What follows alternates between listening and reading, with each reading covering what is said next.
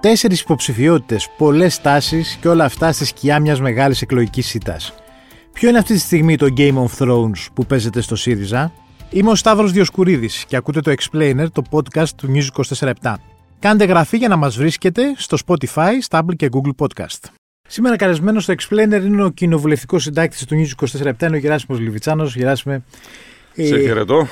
Χαίρομαι πολύ που είσαι εδώ. Φαντάζομαι ότι τέτοιες καλοκαιρινές μέρες θα ήθελες να έχεις μπει σε μια κατάσταση ραστόνη και ειδικά και με τη ζέστη που υπάρχει. Έτσι, σκεφτόμουν κάτι σε επίσκεψη σε ένα βόρειο κράτος. Ε, Δανία, ναι. Σουηδία. Α, και, και έχουν και ζέστη και εκεί αναλογικά. Ζέστη, αλλά το βράδυ 23 βαθμούς. Ναι. Είσαι ένα ωραίο βουναλάκι σε σχεδόν και στα, στα τζουμέρκα θα μπορούσες να σου να κοιτάγεις εκεί τα. Και με αυτό βολεύω. Τα ποταμάκια και τα, όλα αυτά τα, την ωραία φύση. Αλλά κατά τα άλλα έχεις μπλέξει να πηγαίνεις στις πολιτικές γραμματείες, στα πολιτικά συμβούλια και στις διάφορες τρελές ονομασίες που υπάρχουν στο ΣΥΡΙΖΑ. Το καλό είναι ότι γίνονται στα λόμπι ξενοδοχεία και τουλάχιστον έχει καλό air condition. Έχει καλό air condition, ναι. Αν και στην τελευταία κεντρική επιτροπή δεν ήταν και ό,τι καλύτερο, ζεσθενόντουσαν μου λένε μέσα. Μάλιστα. Τώρα, ε, έχουμε καταλήξει κάπου τι θα γίνει στο ΣΥΡΙΖΑ. Έχουμε τέσσερις οι οποίοι θα ξεκινήσει ένα συνέδριο διαρκές, όπως το ονομάζουν, στις 3 σεπτεμβριου και θα καλυφθούν τα μέλη του ΣΥΡΙΖΑ. Να το, να το εξηγήσουμε λίγο αυτό τι είναι ναι. το διαρκές ναι, και ναι. τι είναι το μπράβο, μπράβο, ναι, γιατί... Διαρκές συνέδριο του ΣΥΡΙΖΑ, ένας θεσμός αποκλειστικά του ΣΥΡΙΖΑ. Δεν υπάρχει άλλο στον κόσμο. Όχι. Στον κόσμο δεν ξέρω, στην Ελλάδα σίγουρα. Ε, το οποίο λέει ότι οι σύνεδροι που εξελέγησαν στο προηγούμενο συνέδριο επανέρχονται. Α, μάλιστα. Και ξανασυζητάνε. Το έκτακτο συνέδριο είναι ένα συνέδριο που γίνεται κανονικά η διαδικασία, ενώ μαρχιακέ οργανώσεις εκλέγουν συνέδρους και ε, αντιστοίχως εκφράζονται νέοι συσχετισμοί. Το, το τακτικό συνέδριο; Το τακτικό συνέδριο είναι αυτό που γίνεται περιοδικά ανά τρία χρόνια. Μάλιστα. Έχει την ίδια φυσιογνωμία με το έκτακτο. Μάλιστα το διαρκέ συνέδριο, ότι έχει σημασία πιθανότητα σε αυτά που θα πούμε, έχει πάντα στοχευμένο αντικείμενο. Δεν είναι γενικός και Ναι, αλλά οι σύνεδροι δεν είναι αυτοί που αποφασίζουν ποιος θα βγει πρόεδρος. Δεν είναι αυτοί, Τα που, μέλη αποφασίζουν. δεν είναι αυτοί που αποφασίζουν ποιος θα βγει πρόεδρος, αλλά είναι αυτοί που εγκρίνουν, εγκρίνουν ε, καταγράφουν και λένε ότι αυτοί είναι υποψήφοι. Ναι. Τυπικά αυτό έγινε πολιτικά στην Κεντρική Επιτροπή του ΣΥΡΙΖΑ που συνεδρίασε το Σαββατοκύριακο. Όμως τυπικά και με βάση το καταστατικό του ΣΥΡΙΖΑ, αυτή η τετράδα, ναι. ε, Αχτσιόγλου, Τζουμάκας, ε, Τσακαλώτος, Παπάς, θα εγκριθούν από το συνέδριο. Α, δηλαδή θα περι... αυτές, υπάρχει περίπτωση κάποιε από τις υποψηφιότητες να μην εγκριθούν, ας πούμε, στις 3 Σεπτεμβρίου; Όχι. Όχι. Τέτοιο πράγμα δεν υπάρχει. Αυτό που έχει ακουστεί και υφίσταται, υποτίθεται ως παράθυρο, είναι το να έχουμε μία ακόμα υποψηφιότητα. Πέμπτη. Πέμπτη. Αλλά το θα ήταν ιδιαίτερα άτοπο αυτό, γιατί όποιος το κάνει ε, υπάρχει μια πολιτική συμφωνία μεταξύ όλων των ημερών να, να πούνε ποιοι θα είναι υποψήφοι μέχρι την κεντρική επιτροπή που πέρασε. Αν το κάνει κάποιος, το συνέδριο θα είναι πολύ κοντά στην ημερομηνία εκλογής. Θα γίνει 3 Σεπτεμβρίου το συνέδριο και η πρώτη Κυριακή των εκλογών θα είναι 10. Θα είναι άνευ ουσίας. Δεν θα προλάβει ούτε να, να πει ποιος είναι. Είναι από την Κρήτη μεριά αυτή η υποψηφιότητα που περιμέναμε. Ε, Αυτό φημολογείται με την έννοια ότι ο Παύλος Πολάκης, γιατί γι' αυτό μιλάμε, είναι ήδη γνωστός, αλλά δεν νομίζω να έχουμε τέτοιο πράγμα. Θα είναι ε, προκλητικό σπάσιμο της πολιτικής συμφωνίας που ναι. υπάρχει. Τώρα, θα περάσει ένα καλοκαίρι, ένας Αύγουστος τώρα ενδιάμεσα και όποιες μέρες του Ιουλίου υπάρχουν και κάποιες του Σεπτεμβρίου, λίγο θα ξεχαστούμε όλοι. Εννοείται, αυτό το γνωρίζουν και οι υποψήφοι. Και θα γυρίσουμε πίσω και θα προσπαθήσουμε να καταλάβουμε τι συμβαίνει στο ΣΥΡΙΖΑ. Εγώ μια ερώτηση που έχω κάνει είναι ότι για, από αυτούς τους τέσσερις που έχουμε μέχρι στιγμής, γιατί κατεβαίνει ο καθένας να δούμε. Δηλαδή, π.χ. προφανώς ο Στέφανος Τζουμάκας κατεβαίνει γιατί είναι ο Στέφανος Τζουμάκας. Δύο λεπτά. Να το δούμε λίγο πιο γενικά. Ναι. Για δύο λόγους μπορεί να κατεβεί κανείς για πρόεδρος του ΣΥΡΙΖΑ σε αυτή τη συγκυρία. Γιατί προέρχεται από δύο σημαντικές ήττες ναι. έτσι και ζητούμενο είναι η ανάταξη του χώρου. Ένα μεγάλο Μάλιστα. στίχημα. Δεν είναι κάποια ροή, ας πούμε, πολιτική νορμάλ που υπάρχει. Λοιπόν, ή κατεβαίνεις για να κάνεις αυτό, για να κάνεις το restart ε, του ΣΥΡΙΖΑ ή κατεβαίνεις για να καταγραφείς ως δύναμη ναι. και να έχεις ρόλο στην επόμενη, στην μέρα, μέρα. της αξιωματικής αντιπολίτευσης. Τώρα, αντικειμενικά, αν το δούμε, ο Στέφανος Τζουμάκας που ανέφερες για παράδειγμα, είναι προφανές ότι θέλει να καταγράψει την, ε, παρουσία, την, του. την παρουσία του. Η, ο Ευκλήδης Τσακαλώτος. Τώρα, ναι έχει κάνει ανοίγματα. Είδαμε για παράδειγμα ότι στην παρουσίασή του, ε, στην παρουσίαση της υποψηφιότητάς του, ήταν ο Χάρης Μαμουλάκης και ο Γιώργος Σταθάκης. Δύο άνθρωποι εκτός ομπρέλας, δηλαδή της τάσης ε, την οποία εκφράζει ο Ευκλήδης Τσακαλώτος. Είναι ένα άνοιγμα σημαντικό για τα εσωκομματικά δεδομένα του ΣΥΡΙΖΑ. Δεν φαίνεται να είναι ικανό να του δώσει την, ε, την πρωτιά.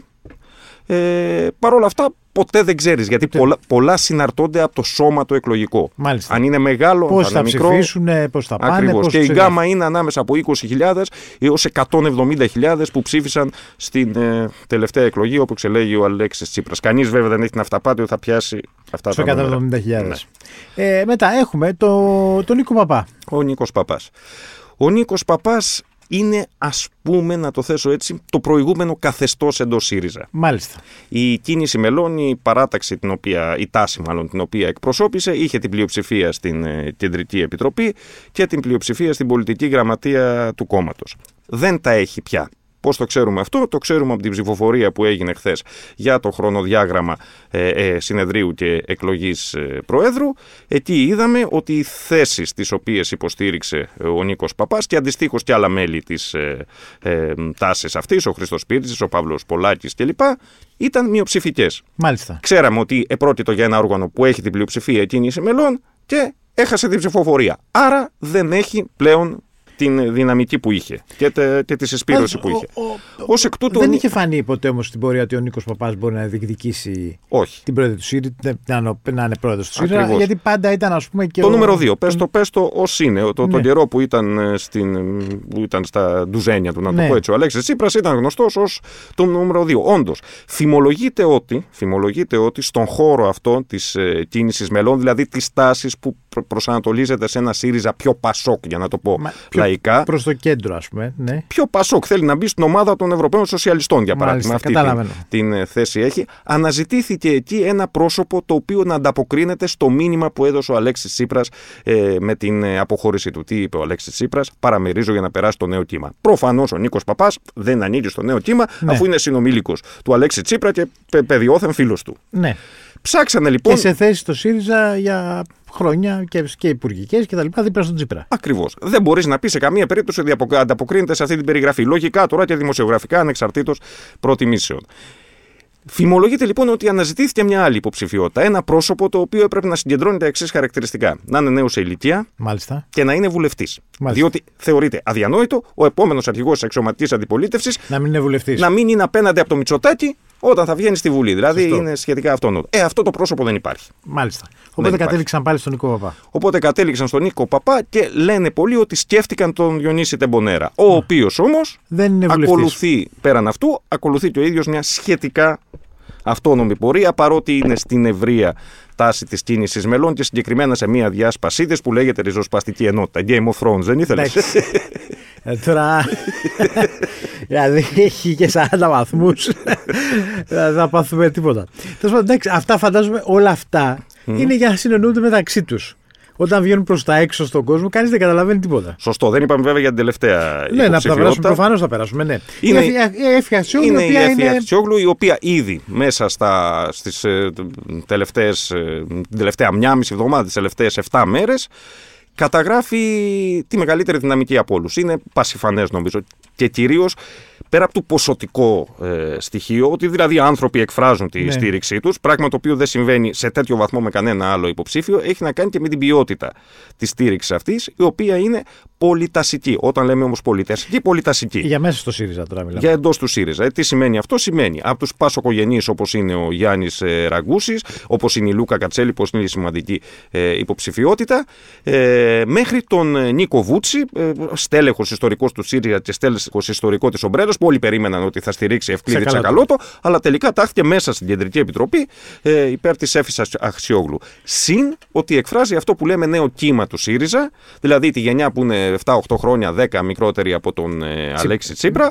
Ε, έχει τη στήριξη του Νάσου Λιόπουλου, του Αλέξη Καρίτση, της Διάννας Βουτυράκου και που είναι, ε, λέω τώρα Ναι, έτσι ναι. ονόματα γνωστά από αυτή τη γενιά και δεκάδες άλλων νέων ε, παιδιών που βγαίνουν τώρα μπροστά με την ανακατανομή που γίνεται στο ΣΥΡΙΖΑ και θα φανεί νομίζω και τις επόμενες ημέρες. Επίσης, αναμένεται να φανεί, να υπάρξει και μια ηχηρή στήριξη από την καρδιά της λεγόμενης κίνησης μελών, της τάσης που ηγείται Μάλιστα. έω τώρα ο Νίκο Παπάς. Τώρα, ο, ο Αλέξη Τσίπρας φαντάζομαι δε- δεν ε, υπάρχει κάπου πίσω από όλα αυτά. Δηλαδή και ο ίδιος δεν θα. Να πεις ότι ο Αλέξης Τσίπρας δεν υπάρχει στο ΣΥΡΙΖΑ. Όχι, ναι. Δηλαδή είναι ενώ μεγάλη κουβέντα. μέχρι στιγμής φαίνεται ότι δεν, δεν, δεν είπε τέλος πάντων αυτός. Όχι. Αυτή είναι. ο- Αυτό δεν θα το κάνει. Ναι. Αυτό δεν θα το κάνει. Δαχτυλ, Ε, δεν έδωσε δαχτυλίδι Όχι, και τα σε και τα- καμία περίπτωση. Ο Αλέξης Τσίπρας είναι α, από και παρόν ταυτόχρονα. Υπό την έννοια, καταρχήν να το ξεκαθαρίσουμε. Όποιος έχει βάλει για υποψήφιος, αυτόματα η σκέψη που κάνει το μέσο μέλος του ΣΥΡΙΖΑ, μη σου πω και το μέσο τέλεχο, είναι το συγκρίνει με τον Αλέξη Τσίπρα. Οπότε Μάλιστα. είναι ο παρόν και εντάξει, να μην το κρύψουμε, όλοι χάνουν ναι. σε αυτή τη σύγκριση με την έννοια ότι η έγκλη του, του ανθρώπου που έφερε το ΣΥΡΙΖΑ το 3 στο 36%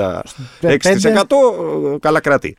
Ε, Όμως, είναι ε, απόν με την έννοια αυτή που είπες ότι δεν θα μιλήσεις ε, για κάποιον υποψήφιο και δεν, παρε... δεν υπάρχει και σε καμία διαδικασία. Δεν πήγε. Δηλαδή στην Κεντρική Επιτροπή δεν πήγε. Τώρα δεν ξέρω τι θα κάνει στο συνέδριο το... αυτό που θα γίνει στις 3 ε, Σεπτεμβρίου. Πιστεύω ούτε τι θα πάει. Είναι πολύ πιθανό να το δούμε στο... σε ένα επόμενο συνέδριο που έχει αποφασίσει ο ΣΥΡΙΖΑ για τον Νοέμβρη. Θα έχει εκλεγεί αρχηγός, θα έχουν γίνει όλα, θα έχουν γίνει όλα και τι θα γίνει μια βαθιά πολιτική συζήτηση για το, για το πώς οδηγηθήκαμε εδώ. Εκεί νομίζω θα ήταν και δόκιμο να είναι παρόν ο Αλέξης Τσίπρας γιατί είναι ο βασικός. Μάλιστα. Οπότε τώρα σε αυτό το Game of Thrones, δηλαδή στο ποιος θα πάρει το θρόνο του ΣΥΡΙΖΑ, είναι ρευστό το, το σκηνικό ή κάπως ξέρουμε που θα πάει; Ξαναλέω, η δυναμική δείχνει έφη Αχτσιόγλου. Και το είπες και πριν, για ποιο λόγο. Ο υποψήφιος με το.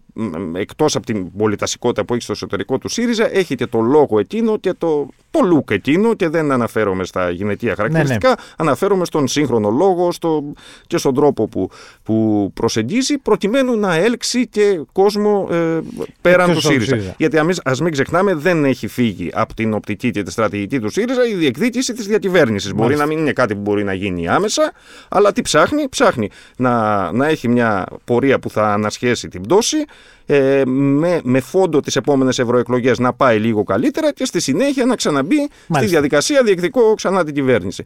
Θεωρείται λοιπόν ότι το πρόσωπο που μπορεί να ενσαρκώσει ή να, να πείσει τον κόσμο ότι μπορεί να το κάνει είναι σε σημαντικό βαθμό η Έφη Αξιόγλου. Ο Ευκλήδης Τσακαλώτος και ο Νίκος Παπάς απηχούν δύο σημαντικές στάσεις του ΣΥΡΙΖΑ, ας πούμε αυτή που είναι από τα αριστερά του και ας πούμε αυτή που είναι προς τον Πασόκ, οι οποίες όμως ήταν αυτές που χαρακτήρισαν την παρελθοντική πορεία του. Η υπέρβαση των τάσεων αυτών είναι αντικειμενικά έτσι όπως εμφανίζονται τα πράγματα ε, η, η Εφη Αχτσιόγλου. Οπότε με αυτή τη λογική προς τα εκεί κλείνει Και άρα και οι δύο, οι δύο άντρες ίσως ψάξουν να βρουν ποια θα είναι η επόμενη δυναμική που θα έχουν στο ΣΥΡΙΖΑ την επόμενη μέρα. Εξαιρετικά, εξαιρετικά πιθανόν και με την, με την Έφη Αξιόγλου να τοποθετείται, αν το θέλουμε έτσι πολιτικά, κάπου στο κέντρο αυτών των θέσεων που είναι πολύ σημαντικό για την ίδια την, την ενότητα του, του ΣΥΡΙΖΑ. Υπάρχει περίπτωση όλοι αυτοί να γίνουν μπάχαλο. Δηλαδή, κάτι Α, αν, δε, αν δεν γίναν μέχρι τώρα, όχι. Κάποια πράγματα να διαλυθεί ο ΣΥΡΙΖΑ, να υπάρξουν νέα κόμματα. Όλα αν, αυτά δεν γίναν, αν δεν γίναν μέχρι τώρα, όχι. Διαλυτικές τάσει, η μόνη πλευρά που που έδειξε ότι θέλει να μπουκάρει μέσα και να τα κάνει λαμπόγελο ήταν η πλευρά του Χρήστου Σπίρτζη, ο οποίος ζήτησε να παραιτηθούν όλα τα όργανα, να, να ναι. επανασυντεθεί το σύμπαν, ας πούμε. Α, μια, πρόταση, ναι. ναι, μια πρόταση που δεν εκτιμήθηκε καθόλου από τους υπόλοιπους, γιατί κατάλαβα ότι αν μείνεις τώρα έξι μήνες, δεν έχει που δεν έχεις πρόεδρο, να μείνεις έξι μήνες γιατί πρότεινε ο Χρήστος Σπίρτζη το συνέδριο να πάει το Δεκέμβρη ή και το Φλεβάρι. Αν μείνεις σε τόσο μεγάλο διάστημα, ε, χωρίς όργανα και χωρίς αρχηγό, με το Μητσοτάκι να προελάβει και τον Ανδρουλάκη να καραδοκεί εκεί καταλαβαίνανε ότι δεν θα μείνει τίποτα στο, δεν θα μείνει τίποτα, ναι. στο τέλος. Οπότε αυτή ήταν η μία σιγουριά. Και ο δεύτερος πόλος είναι ο γνωστός πόλος, ο Παύλος Πολάκης, ο οποίος και λόγω χαρακτήρα ε, έχει, έδωσε τέτοια διάσταση. Παρόλα αυτά, η πλειοψηφία ε, νομίζω κινήθηκε σε πολύ ενωτικούς τόνους στην Κεντρική Επιτροπή. Αν σκεφτείς τι διακυβεύονταν, έτσι. Ναι. Εσωκομματικές ισορροπίες, αρχηγοί, αυτά, εκλογές. Κανονικά ένα κόμμα όπως το ΣΥΡΙΖΑ έπρεπε να είναι στα κεραμίδια. Νομίζω τα πήγανε αρκετά καλά. Γιατί υπάρχει το ένστικτο της αυτοσυντήρησης. Της επιβίωσης. Ναι. Μάλιστα, Γεράσιμο, ευχαριστώ πολύ. Να είσαι καλά. Ήταν ο Γεράσιμος Λιβιτσάνος, κοινοβουλευτικός ρεπόρτερ του News 24 Στον ήχο ο Γιάννης Βασιλιάδης. Ακούτε το Explainer, το podcast του News 24 στο Spotify, στα Apple και Google Podcast.